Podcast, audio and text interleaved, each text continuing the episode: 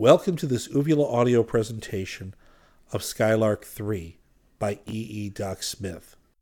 Volume 8, Chapter 10 Norlaminian Science. Breakfast over, Seaton watched intently as his tray, laden with empty containers, floated away from him and disappeared into an opening in the wall. How do you do that, Orlon? he asked curiously. I can hardly believe it, even after seeing it done. Each tray is carried upon the end of a beam or rod of force, and supported rigidly by it. Since the beam is tuned to the individual wave of the instrument you wear upon your chest, your tray is, of course, placed in front of you at a predetermined distance, as soon as the sending force is actuated. When you have finished your meal, the beam is shortened Thus the tray is drawn back to the food laboratory, where other forces cleanse and sterilize the various utensils, and place them in readiness for the next meal. It would be an easy matter to have this same mechanism place your meals before you wherever you may go upon this planet, provided only that a clear path can be plotted from the laboratory to your person. Uh, thanks, but I don't think it would pay. No telling where we'd be. Besides, we're better off eating in the Skylark most of the time to keep our cook good natured. Well, I see Rovol's got his boat here for me, so I guess I'd better turn up a few RPM. Come along, Dot, or have you got something else on your mind? I'm going to leave you for a while.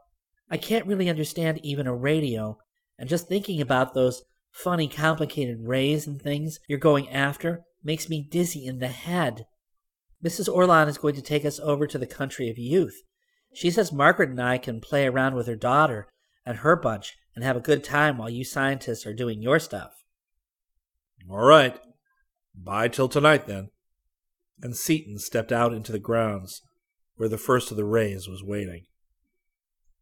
The flyer was a torpedo shaped craft of some transparent glassy material completely enclosed except for one circular opening or doorway. From the midsection, which was about five feet in diameter and provided with heavily cushioned seats capable of carrying four passengers, the hull tapered down smoothly to a needle point at each end. As Seaton entered and settled himself into the cushions, Rovol touched a lever. Instantly, a transparent door slid across the opening, locking itself into position, flush with the surface of the hull and the flyer darted into the air and away. For a few minutes there was silence as Seaton studied the terrain beneath them. Fields or cities there were none. The land was covered with dense forest and vast meadows, with here and there great buildings surrounded by gracious park like areas. Rovol finally broke the silence. I understand your problem, I believe, since Orlon has transferred to me all the thoughts he had from you, with the aid of the Rovolon you have brought us, I am confident we shall be able to work out a satisfactory solution of the various problems involved. It will take us some minutes to traverse the distance to my laboratory. If there are any matters upon which your mind is not quite clear, I shall try to clarify them. Well, that's letting me down easy, Seaton grinned. But you don't need to be afraid of hurting my feelings. I know just exactly how ignorant and dumb I am compared to you. There's a lot of things I don't get at all. First and nearest is this airboat. It has no power plant at all. I assume that, like so many other things hereabouts, it's riding on the end of a rod of force? Exactly. The beam is generated and maintained in my laboratory. All that is here in the flyer is a small sender for remote control. How do you obtain your power? asked Seaton. Solar generators? Tide motors?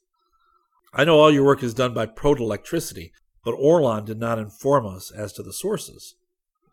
We have not used such inefficient generators for many thousands of years. Long ago it was shown by research that these rays were constantly being generated in abundance in outer space, and that they could be collected upon spherical condensers, and transmitted without loss to the surface of the planet by means of matched and synchronized crystals. Several million of these condensers have been built and thrown out to become tiny satellites of Norlamin. How did you get them far enough out? The first ones were forced out to the required distance upon beams of force produced by the conversion of electricity, which in turn was produced from turbines and solar motors and tide motors. With a few of them out, however, it was easy to obtain sufficient power to send out more, and now, whenever one of us requires more power than he has at his disposal, he merely sends out such additional collectors as he needs. All right, well, what about those fifth order rays that will penetrate a zone of force? I'm told that they are not ether waves at all? They are not ether waves. The fourth order rays, of which the theory has been completely worked out, are the shortest vibrations that can be propagated through the ether, for the ether itself is not a continuous medium. We do not know its nature exactly, but it is an actual substance, and is composed of discrete particles of the fourth order. Now, the zone of force, which is itself a fourth order phenomenon, sets up a condition of stasis in the particles composing the ether. These particles are relatively so coarse that rays and particles of the fifth order will pass through the fixed zone without retardation. Therefore, if there is anything between the particles of the ether, this matter is being hotly debated among us at the present time, it must be a sub-ether, if I may use that term. We have never been able to investigate any of these things experimentally, not even such a coarse aggregation as is the ether. But now, having Rovolon, it will not be many thousands of years until we shall have extended our knowledge many orders farther in both directions. Just how is the Rovolon going to help you do that? Ah, it will enable us to generate a force of the ninth magnitude. That much power is necessary to set up what you have so aptly named a zone of force, and will give us a source of fourth, fifth, and probably higher order of rays, which, if they are generated in space at all, are beyond our present reach. The zone of force is necessary to shield certain items of equipment from ether vibration, as any such vibration inside the controlling fields of force renders observation or control of the higher orders of rays impossible. I guess I'm learning something, Seaton replied cordially. So just as the higher powered a radio set is, the more perfect has to be its shielding? Yes, just as a trace of any gas will destroy the usefulness of your most sensitive vacuum tubes, and just as imperfect shielding will allow interfering waves to enter sensitive electrical apparatus. In the same fashion will even the slightest ether vibration interfere with the operation of the extremely sensitive fields and lenses of force which must be used in controlling forces of higher orders. You haven't tested the theory of the fourth order yet? No, but that is unnecessary. The theory of the fourth order is not really a theory at all. It is mathematical fact. Although we have never been able to generate them, we know exactly the forces you use in your ship of space, and we can tell you of some thousands of others more or less similar, and also highly useful forces which you have not yet discovered, but are allowing to go to waste. We know exactly what they are, how to liberate them and control them, how to use them.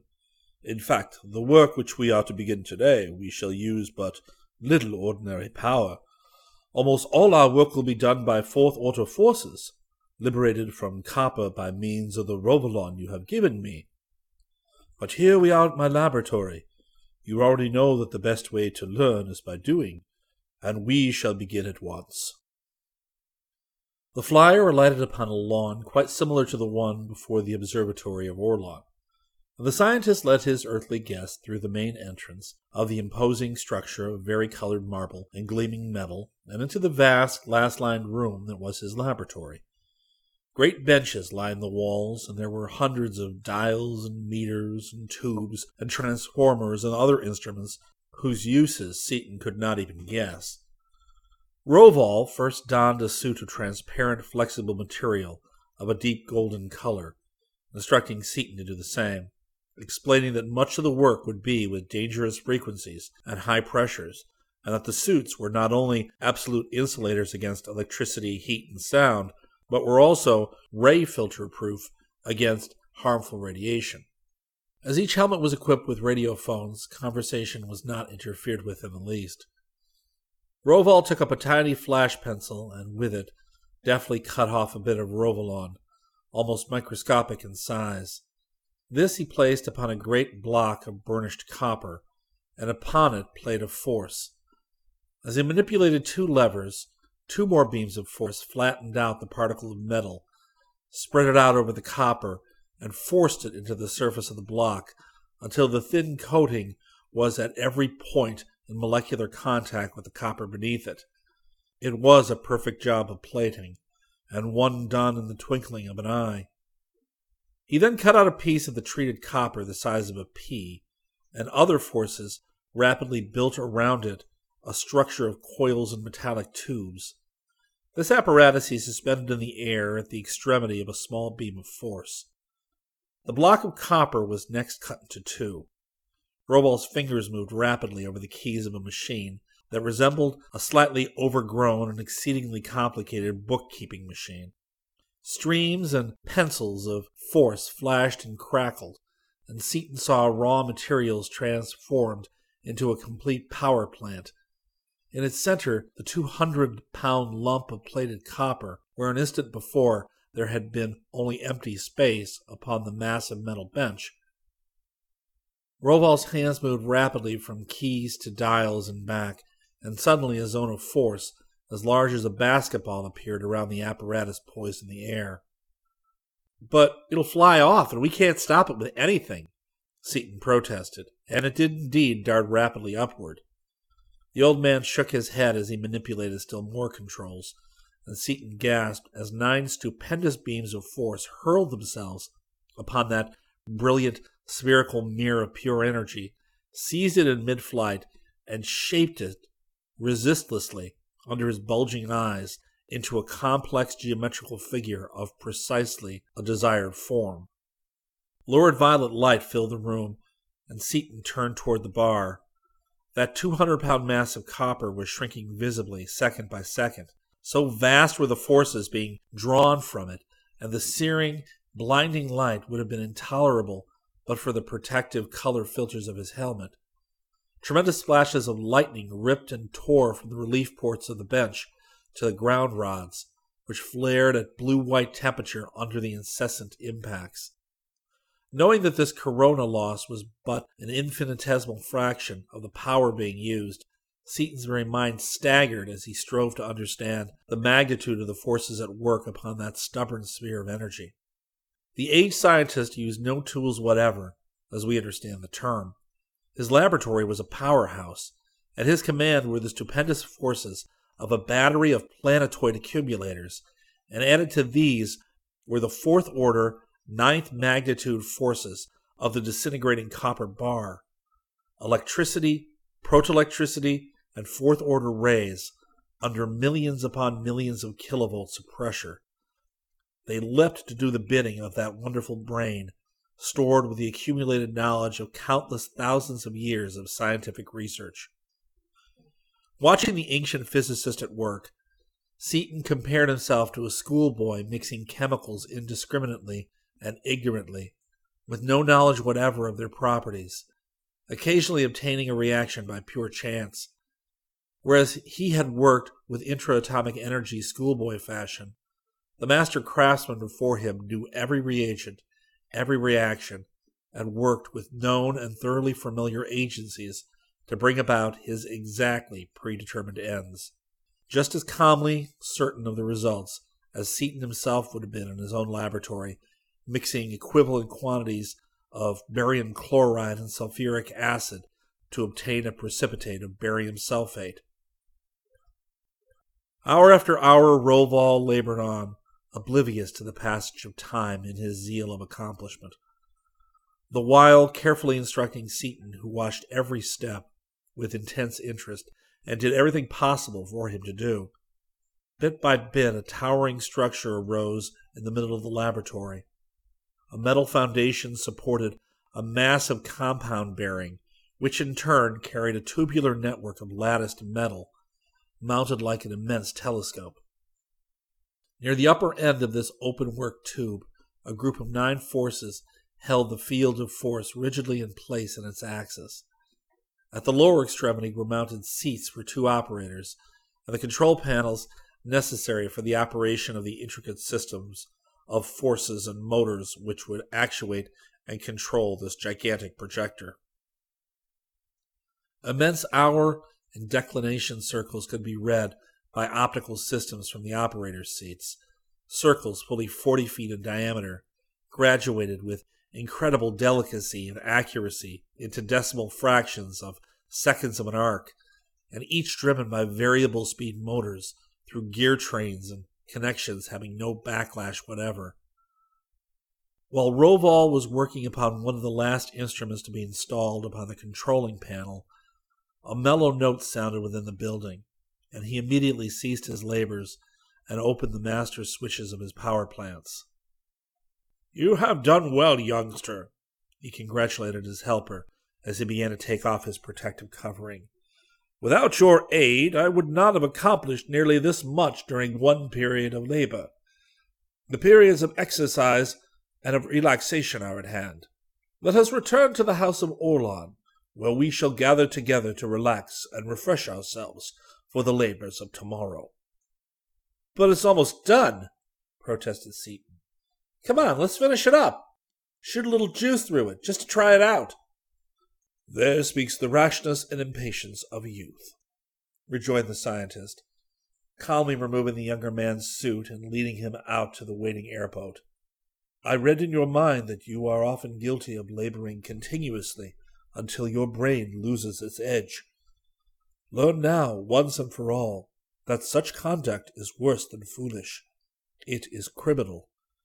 We have labored the full period, laboring for more than the length of time without recuperation results in a loss of power, which, if persisted in, wreaks permanent injury to the mind, and by it you gain nothing. We have more than ample time to do that which must be done. The fifth order projector shall be completed before the warning torpedo shall have reached the planet of the Fenachrone. Therefore, overexertion is unwarranted. As for testing, know now that only mechanisms built by bunglers require testing. Properly built machines work properly. But I'd have liked to have seen it work just once anyway, lamented Seaton as the small airship tore through the air on its way back through the observatory. You must cultivate calmness, my son, and the art of relaxation. With those qualities, your race can easily double its present span of useful life physical exercise to maintain the bodily tissues at their best, and mental relaxation following mental toil. These things are the secrets of a long, productive life. Why attempt to do more than can be accomplished efficiently? There is always tomorrow. I am more interested in that which we are now building than you can possibly be. Since many generations of the Rovol have anticipated its construction, Yet I realize that in the interest of our welfare and for the progress of civilization, today's labors must not be prolonged beyond today's period of work. Furthermore, you yourself realize there is no optimum point at which any task may be interrupted. Short of the final completion of any project, one point is the same as any other. Had we continued we would have wished to continue still further, and so on, without end. You're probably right at that, the impetuous chemist conceded, as their craft came to earth before the observatory. Crane and Orlon were already in the common room, as were the scientists Seaton already knew, as well as a group of women and children, still strangers to the terrestrials. In a few minutes, Orlon's companion, a dignified white haired woman, entered, accompanied by Dorothy, Margaret, and a laughing, boisterous group of men and women from the country of youth. Introductions over, Seaton turned to Crane. How's every little thing, Mart? Very well indeed. We are building an observatory in space. Or rather, Orlon is building it. I'm doing what little I can to help him. In a few days we shall be able to locate the system of the Fenachrone, How's your work progressing? Smoother than a kitten's ear. Got the fourth order projector about done.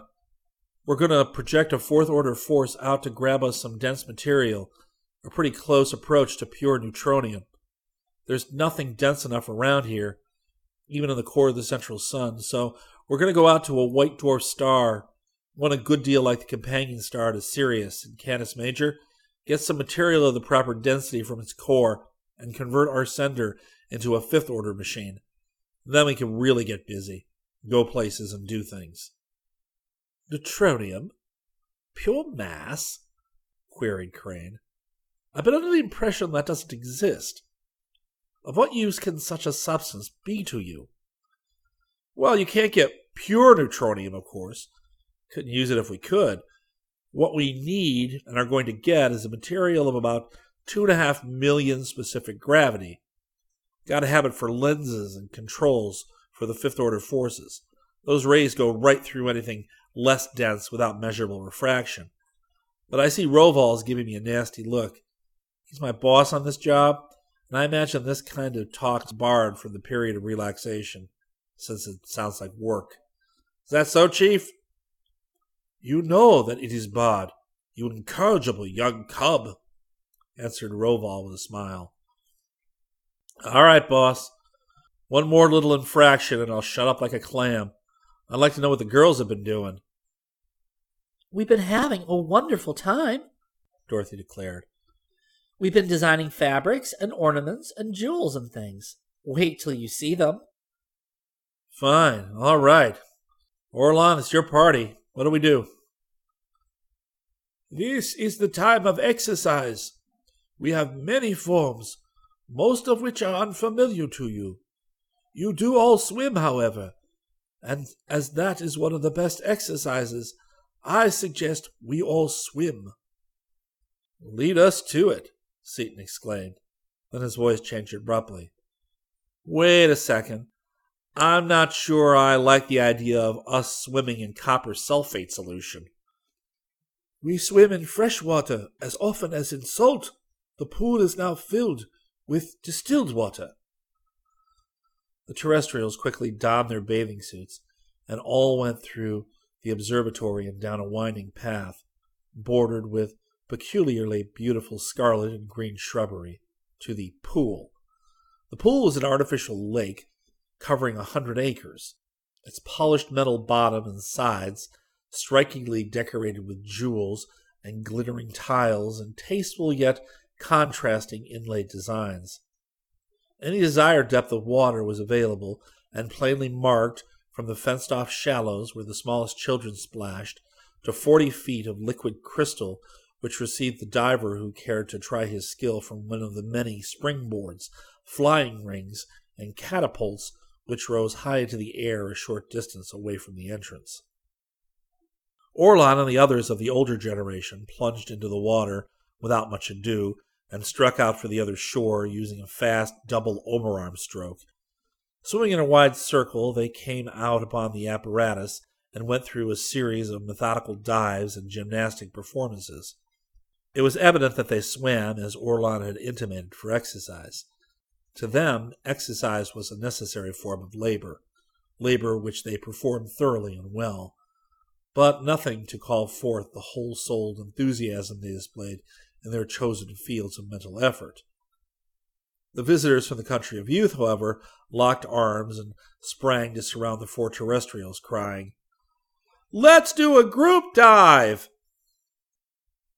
I don't believe I can swim well enough to enjoy what's coming, whispered Margaret to Crane, and they slipped into the pool and turned around to watch. Seaton and Dorothy, both strong swimmers, locked arms and laughed as they were encircled by the green phalanx and swept out to the end of a dock like structure and upon a catapult.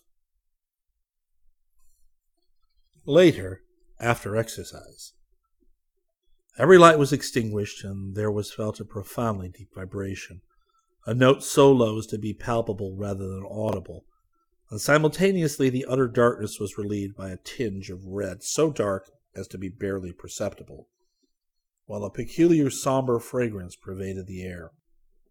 The music rapidly ran the gamut to the limit of audibility, and in the same tempo the lights traversed the visible spectrum and disappeared.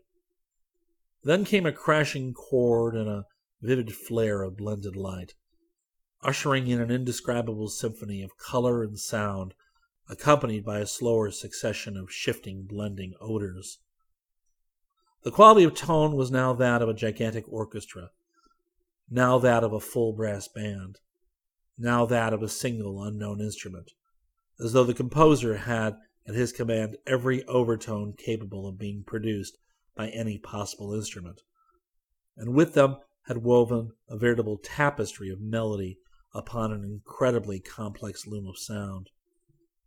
As went the harmony, so the play of light accompanied it. Neither music nor illumination came from any apparent source. They simply pervaded the entire room. When the music was fast and certain passages were of a rapidity impossible for any human fingers to obtain, the lights flashed in vivid tiny pencils, intersecting each other in sharply drawn brilliant figures, which changed with dizzying speed. When the tempo was slow, the beams were soft and broad, blending into each other to form sinuous, indefinite writhing patterns. What do you think of it, Mrs. Seaton? Orlon asked. It's marvelous, breathed Dorothy, awed. I never imagined anything like it. I can't begin to tell you how much I like it. I never dreamed of such absolute perfection of execution. And the way the lighting accompanies the theme is just too perfectly wonderful for words. It's brilliant. Brilliant, yes, perfectly executed, yes, but I notice you say nothing of depth or feeling or of emotional appeal. Dorothy blushed uncomfortably and started to say something, but Orlon silenced her and continued. You need not apologize. I had reason for speaking as I did, for in you I recognize a real musician. And our music is indeed entirely soulless. That is the result of our ancient civilization. We are so old, our music is purely intellectual, entirely mechanical, instead of emotional. It is perfect, but, like most of our other arts, it is almost without feeling. But your statues are wonderful. As I told you, those statues were made many, many years ago. At that time, we also had real music, but unlike statuary, music at that time could not be preserved for posterity. That is another thing you have given us. Attend! At one end of the room, as upon a three dimensional screen, the four terrestrials saw themselves seated in the control room of the Skylark. They saw and heard Margaret take up her guitar and strike four sonorous chords in A.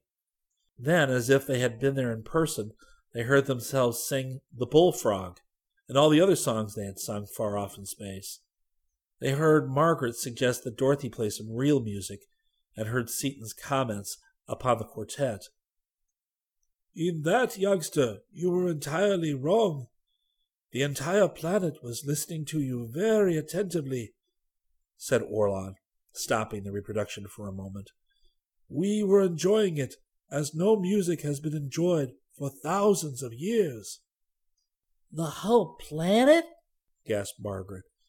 Were you broadcasting it? How could you? Easy, grinned Seaton. They can do most anything with these rays of theirs.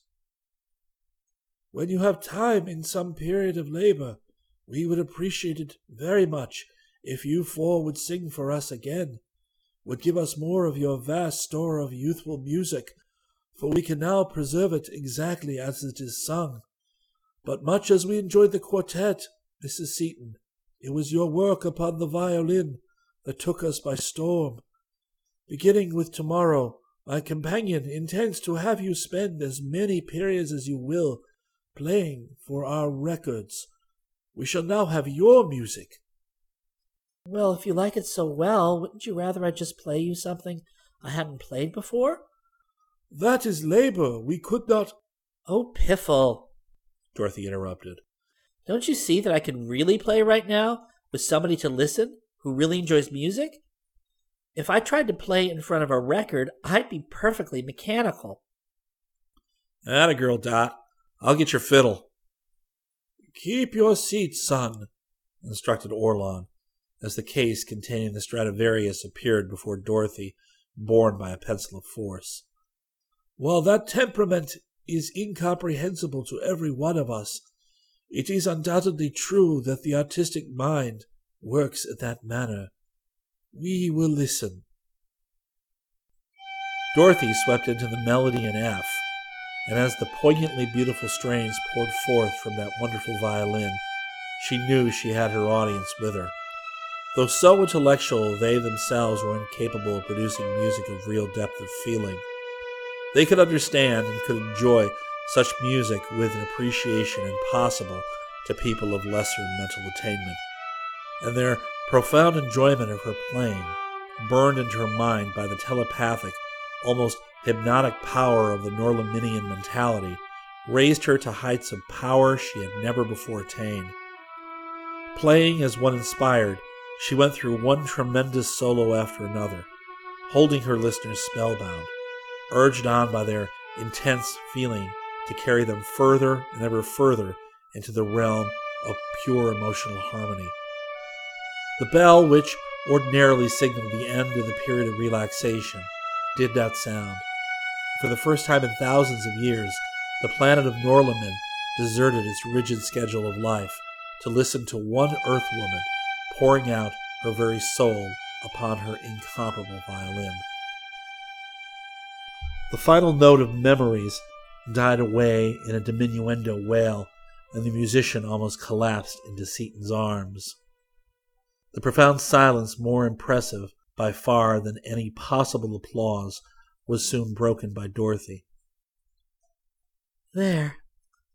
I'm all right now, Dick. I was about out of control for a minute.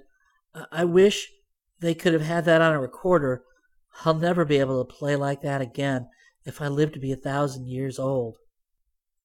It is recorded, daughter. Every note, every inflection is preserved, precisely as you played it, Orlon assured her.